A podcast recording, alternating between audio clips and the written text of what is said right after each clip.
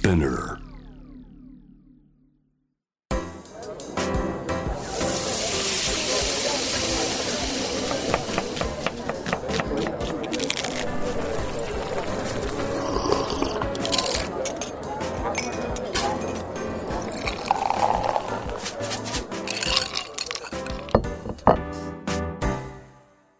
アジナ副音声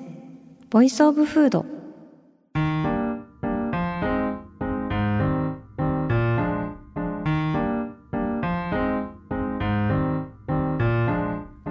平野紗季子のポッドキャスト味な副音声 Voice of Food 第126回目始まりましたこの番組は365日食べ物のことしか考えていない食のしもべことフードエッセイスト平野紗季子が毎回テーマに上がるフードについて熱く語り音楽のライナーノーツみたいに美術館の音声ガイドみたいに食をもっと面白く深く味わうためのトークをお届けする番組です。はいあのーすっかりね今11月になって季節がどんどん巡っていくわけなんですけれどもあの私はといえば先日あのラジオでも紹介させていただいたグランドセイコー果実と花の和菓子屋時あの皆さんあのたくさんの方が来ていただいたということで本当に感謝です。そしてまた季節は巡り日々が過ぎていくわけなんですけれども今日はですねちょっと話したいことがありましてそれはですね味の表現についてのお話です。あのこの味の副音声でもねお便りで最も多く届く質問の一つに味の言語化というものがありまして例えばこんなお便りいいてますラジオネームいちじくさんいつも楽しくラジオを拝聴しています。平野さんが食べ物について語る時の言葉がとても素敵だなと思っております。共感したり笑ったり考えさせられたりいろいろしているのですが何か普段から語彙力を磨くためになさっていることはありますか？もしくは書いたり話したりする時に気をつけられていることはありますか？ありがとうございます。なんかね、すいません、そんな大したもんじゃないんだよっていう気持ちがまず持ってあるんですけど、本当にたくさんこういうお便りいただいてまして、でね、前もちょっとこういう質問答えたことあるなという記憶はあるんですが、ここいらで改めて味の言語化について平野はどんな風にやっているんだよっていうのをですね、自分でもちょっと考えてみたいなって思いました。ちょっと話まとまるかわからないんですけど、自分どうやってるのかなっていう話を今日はしたいなと思ってます。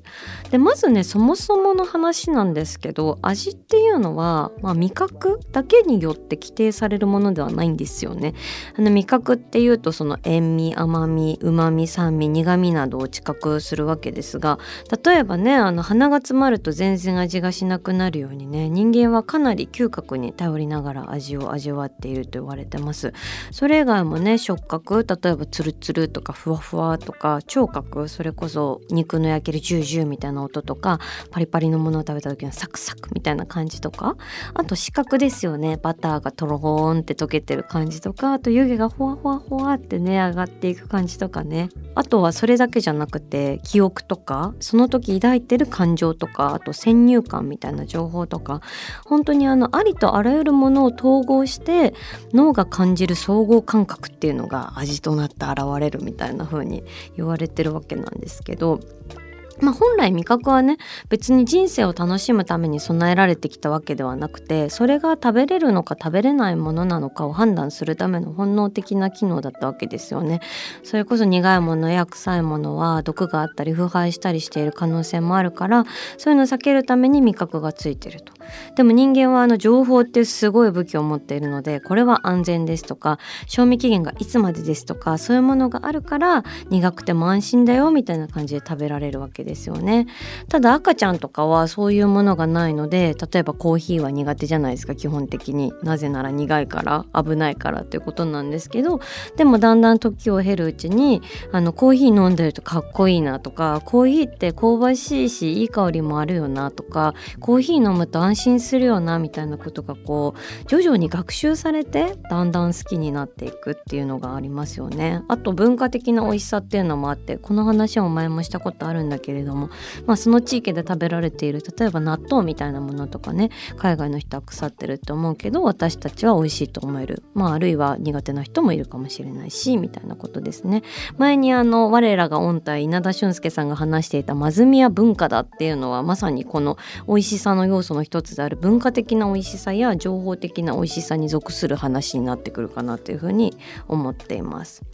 まあそれはさておきですねこうして生まれてくる統合的な味わいっていうのは当然あの美味しいとかまずいとか甘いとかしょっぱいとか以外にもありとあらゆる言葉での示し方ができるわけですよね。ただ基本的に味の記憶ってマジで持たないので後付けしようとすると途端に陳腐な感じになっちゃうのかなっていうのは私は思ってます。なのでよくそのね味の語彙みたいなこととかどうやって言語化してるんですかとかって言われる時にまず思うのはとにかく集中して味わってくれっていうこことですかね。それがまずベースにはなってる気がします。もうとにかく一人味集中カウンターをエアーで作っていただきたいんですけどもうとにかく味わいながらなんだろうなんだろうこの味なんだろうっていうのをねすごい自分に問いかける修行みたいなのを私はすごいやりながら食べているような気がしますね。だからねあの余談なんですけど最初こういう仕事始めた頃って取材がすっごい苦手でした。取材って本当にあの編集者さんがいてカメラマンさんがいてもちろんご店主もいらしてなんかその一人で味を感じる時間っていうのがとても少ないんですよね。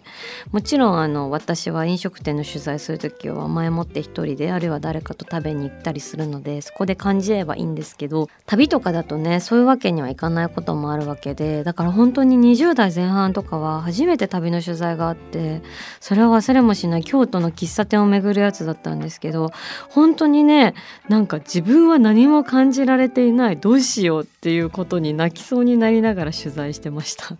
でもそれも時を重ねるごとにね人がいても味集中カウンターをエアーで作り出せるようになったりしてだいぶ、うん、取材にも慣れてなんとかやっているという感じですけどね。はいなのででまずはこの集中してこの味は何なんだろう何なんだろうっていうのを自分に問いかけながら食べるっていうのをやると結構味変わると思います。でそこで思ったことをね全部書くんですよまず。もう携帯にメモっていくんです。で味って本当に連続的なもので1個の味とかってないんですよね。咀嚼するごとにどんどん味って変わるじゃないですか、まあ、まさになんか虹色な感じというかそういうイメージがあってしかもその食べる人間によって味わい方って違うので答えとかないから、まあ、とにかく味わってみるっていう、まあ、めっちゃ普通のこと今言ってるんですけどでその味が変わっていく流れを全部メモってみてほしいっていう感じですね。味のフローチャートを作るんですよ。で私映画見る時とかも結構そういう風に昔してたことがあって例えば小説と映画の違いで言うと小説って全部文字で書いてあるじゃないですか。でも映画って冒頭見てるとすぐシーン終わっちゃいますよね。だからなんかその映画を小説化ししながら見るみたいなことをしていて例えば男が悲しい顔をしている悲しい顔をしながら道行く人をぼんやりと眺めてため息をついたみたいなそうするとただ公園で男が座っているなっていうシーンじゃなくてあ悲しいんだなとか悲しさが身体表現として込み上げてしまうほど悲しいんだなみたいなことが分かってくる的な感じです。でまあそうやって集中しながら味わうっていうのがベースにあった上で具体的にどのように言葉に変換するのかっていうところですよね。やっぱり味の言葉に変換するのって難しさあると思います。多分最初はねやってみてもね書きたいことないってなるかもしれないです。でなぜかというと私もそれを経験してきていてで私小学生の頃から食日記をつけてるんですが小学生の時の食日記をですね改めてあの読み返してみたんですけどちょっとやっぱりやばかったです。あのこれ天ぷらに食べに行った時の私の10歳くらいの時の記録なんですけど天ぷらを食べに行った。やっぱり天末美味しいったらありゃしない。特に芋美味しいし甘いしホクホクだし超最高。他にもお魚も美味しいし野菜も美味しい。あすごいやつにもチャレンジしたよ。ゴーヤマジで苦かった。美味しくなかったべ。でも全体的にすっごく満足でした。書いてありました。でしたっていうかですったって書いてあるんですけどすごくないこの短文の中で美味しいって4回言ってるけどっていう風になったっていうね。まあ本当にここからのね今味なコンサをやらさせていただけるほどにはあの言葉で味を表現できるようになったって人は変われるんだなっていう感じなんですけど。まあその美味しい以上のことを言うためにはねどういうあの方法があるのかなっていうので言うと大きく分けて2つの手法があるのかなって思ってます。えー、まずは1つ目はですね具体的な調理法や素材を把握するっていうものですね。例えばさっきの少女咲子はね野菜とかお魚とかしかかけてなかったけどそれがキスなのか穴子なのかでそれぞれがどんな味わいだったかどんな食感だったのかどんな香りだったのかっていうのを把握して書くだけでもまあまあ立派な感じにはなってきますよね。でこれはですねあのメニューを持ち帰るとかでもある程度代用できますしまあメニューもらえないお店だったとしても例えばお店の人が簡単にその料理が出る時説明してくれることあるじゃないですか。なのでそれは私は全部メモります。とにかくメモる。例えばですねズッキーニの花を刻みレモンのゼストと果汁を絞りオイルであえてプチポワとナスタチウムとパプリカペッパーを添えてホワイトアスパラガスの泡をまとわせました。みたいなやつを全部バーってね あのサービスの人がしゃべるのをねメモっていきます。これは味を思い出すためにすごく重要な記録になる気がしています。でまあこれはいわば料理の要素分解っていう感じになるんですけどそれを繰り返し繰り返し続けていくことで体験していくことでなんか別のものを食べた時にあこれってローズマリーの香りがしますねみたいなことが分かってくるんですよね。でそういうことをお店の人に伝えたりするとあそうなんですよ言ってないけど風味付けに使ってるんですよねみたいなことになってきて分かってんな感がはい醸されます。うん、でこれは学習すればするほどできるようになるものでもちろん実際に料理をしている人は食べるだけの人とは比べ物にならないからそういった能力に長けてるなと思います。もう本当に料理人の方とかはそういうののプロですね。もう味のスキャニングと解体と記憶の照合。まあリバースエンジニアリングみたいなことをねもう余裕でやることができるっていうもうたまげたっていうふうにね私は一緒にご飯を食べてると思うんですけど私の知り合いの料理家さんさんとかもねゼリー類とかをペロって食べて一言ゼラチン3%みたいなこととか言ったりするくらいのスキャナー力みたいなのをねあの持っておられる方もたくさん。いるん。ですがただしですねこの味の解読っていうのは結構学習に次ぐ学習と専門性が求められるので割と難しいししかも答えがあるじゃないですかだからミスると恥ずかしいっていう弊害がありますね。例えばその魚のスープだと思ったら鶏のスープだったみたいなの死にたくなるじゃないですか。私も全然たまにやっちゃうんですけど。なので別にここの領域に関してはそこまで深追いしなくても味の表現って成立できるのかなって思っていて。でそれはですねあの簡単に言うと比喩ですね。何かに例える。例えばあの彦摩呂の味の宝石箱やみたいなやつとかまさにそれなんですけどまあそれってあの紐解くとその海鮮丼のカラフルさ輝かしさみずみずしさ特別なものであるということ蓋を開けた時の高揚感などいろんな情報が詰め込まれていてその状態を持っている海鮮丼と類似性の高い素敵な別の言葉を当ててその情報を凝縮させてしまうっていう手法だと思うんですけど、まあ、この比喩の世界は無限大というか、まあ、何だっていい何でもありえるただし本当にそう思ったのならっていうところがポイントなのかなと思います。あのうまいこと言おうと思って変な比喩を後付けしてると途端になんかふざけてんのかみたいな 空気になっちゃって全然共感性ゼロみたいになっちゃうので、まあ、とにかくそうやって比喩をしていくっていうのは一つあるのかなっていうふうに思いますしでこの比喩の感覚って本当になんだろうななんかこう辻褄が合ってなくてもいいし言葉になる前みたいなものでもいいから食べてる時に掴むべしっていう風に思ってます。あの味の記憶本当に持たないから後付けするのはできないよねっていう話さっきもしたけどやっぱりね全部後からね取ってつけて考えようとすると嘘になっちゃう気がしますね。だから例えばあの前もビリヤニの話したことあるかなって思うんですけどあのビリヤニ食べてる時に風邪だなっていう風に思ったんですよね。その風だって思ったらその風だってのを覚えとくんですよ。でそれはあの神田のビリヤニ大沢さんってお店だったんですけどあの炊きたてのねビリヤニを食べることができるんですよね。でそれが本当にあのものすごい湯気とスパイスとグレービーの香りを漂わせながらあのよそわれてドワーンって目の前にやってくるんですけどそれをねパクッと一思いに頬張った時に風だって思ったんですよね。であとは一心不乱に頬張ってこれは神の風に乗る食べ物だみたいなことを直感的に思ってで誰よりも早く食べ終えてふわーって口の中スパイスの楽園みたいにさせて帰帰ったんですけどでその時はねその風邪だなってことしかわからないんです。でもそれでいいなと思っていてその風邪だっていうのを大事にするんですよね。でもう一回行くんですよ。でもう一回行ってなんで風邪だって思ったんだろうっていうのを考えながら食べると。そしたらこれはあお米がふわパラの空気を内包している状態が美味しさの要の一つなんだろうなっていうことが分かってくるんですよね。でそこにジューシーなグレービーの対比があって食欲を加速させて突風のような勢いを巻き起こしていく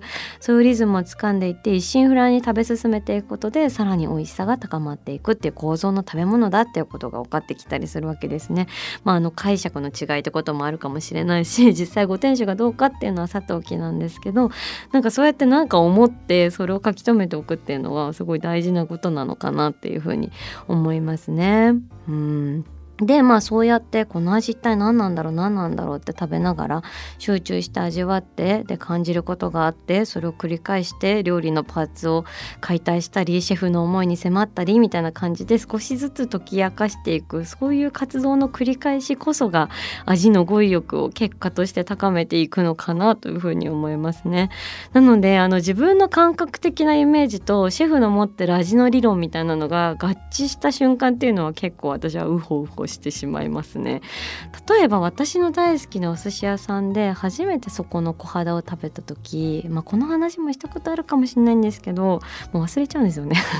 でその初めてその小肌を食べた時にですね34口咀嚼したところでいきなり私ガンツって思ったんですよね。であのガンツの部屋の中に現れる鍼灸その玉があるじゃないですかあのシーンが。であれが突然口に来てですごい完璧な球体になりましたみたいなことをねその大将に話したらねそのまさにそのお寿司っていうのは咀嚼する過程で酢飯とネタが完璧に一体化することを目指してるんですよみたいなことをおっしゃってなるほどなみたいなだからこんな綺麗な美しい玉が口の中にボンって出来上がるイメージを私はもう用意したんだみたいな風に思ってで私結構そもそも生魚が苦手で味が強いっていうかでお寿司子供の頃から苦手だったんですよね。で味が強い生魚にさらに味の強い酢飯をぶつけるもんだからすごいお寿司ってハードな食べ物だなしんどいなって思いがちだったんですけどそこに完璧なバランスさえあればめちゃくちゃ美味しいものになるんだみたいなことをね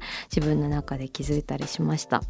あちなみにガンツだけじゃなくて何かしらのこうエンタメに当てはめて考えるとか伝えるっていうのはなんか結構分かりやすい気がしてます。例えば前もあの出汁を久しぶりに浴びた時に「ショーシャンクの空に」みたいに感じたみたいな話だったりとかあと前に福田理香さんっていうねお菓子研究家の方いらした時にクッキー化の話した時にアイドルグループになぞらえてあのそれぞれの個性を話されてた時はめちゃくちゃ分かりやすかったしね。こう比喩って言っても本当にいろんな形があるなっていうふうに思います。あと私は結構擬人化しがちっていうのはありますね。それこそこうギャル味とか多分言ってますよね私。ギャル味とかこわもて系とか紳士的な味とか武骨な味わいとか。あとこの間お便りくださったジナフリンズも学級委員長とかね書いてくださってましたけどね。そういうのを繰り返してるとこう自然とこう味の持ってる世界観が再生されるようになってくる気はしていてそれが広がっていて例えばこう食べた瞬間にはなんかクレート射撃みたいな料理だとかあ彼の料理は水のように流れているなとかあとはこのチョコレートは食べると口の中で鳴るんですよみたいなあのオーケストラを始める前のふわーってチューニングする音色が少しずつ重なって会場を満たしていくやつみたいなあれが口の中で起こってその香りの重層性がそれはもう美しかったんですみたいなね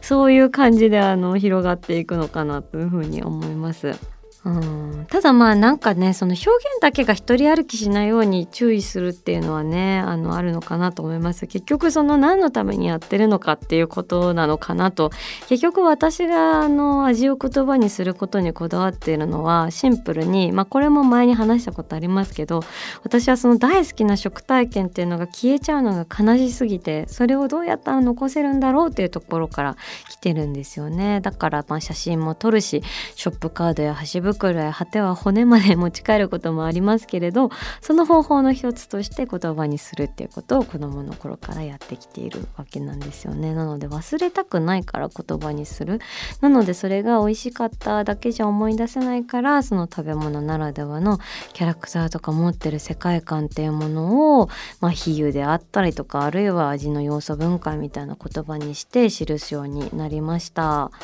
うーんなんか私の味の言葉にする形のやり方って伝わりましたかね？ちなみにですねあの今回の話とつながるようなつながらないようななんですけど私の大好きなあのポッドキャスト番組でゆる言語学ラジオっていうのがあるんですけどその中でですねあの食レポについて解き明かす回みたいなのがあります。それ聞くと結構、まあ、今話したものとつながりつつつながらないところもありつつなんんですけど結構その美味しんぼの食レポの世界であったりとかその認知科学者がどういうふうに食レポを捉えているかとか結構いろんな形でね網羅的に解き明かされていてすごい面白かったんで是非それも聞いてみてもらいたいなというふうに思います。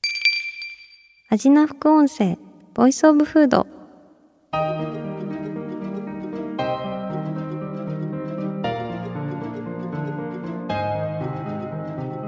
はいというわけで今回は美味しいを言葉にすることについて考えてきましたけれどもなんか伝わったかな私のこういう感じでやってるでみたいなやつ。ねあの味なフレンズたちも相当あの巧みなあの味表現の持ち主がうじゃうじゃいるのですごいあの私はいつもお便り読むのが楽しみなんですけどまあ昔のね今日はちょっと私の子供の頃の味日記などもあの参照しましたけどね本当に美味しいしか言えてないみたいなところに始まりっていう感じだったのであの皆さんももしまあ別にそんな味なんて表現できなくても美味しいそれだけでいいと思ってるんですけど、まあ、もしその味の表現みたいなところでなんかもうちょっとなんだろうな自分の思ってることを言葉にしたいなみたいな人がいらっしゃるのであれば是非今日みたいな話も参考にしてもらえればなというふうに思いました。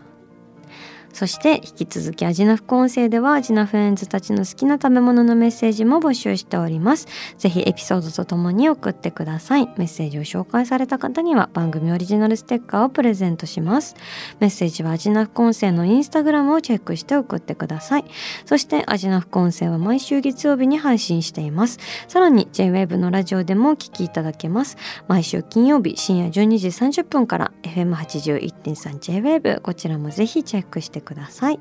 平野咲子が届ける味の副音声ボイスオブフード。次回も食べ物への愛を声にしてお届けしていきます。あーお腹すいた。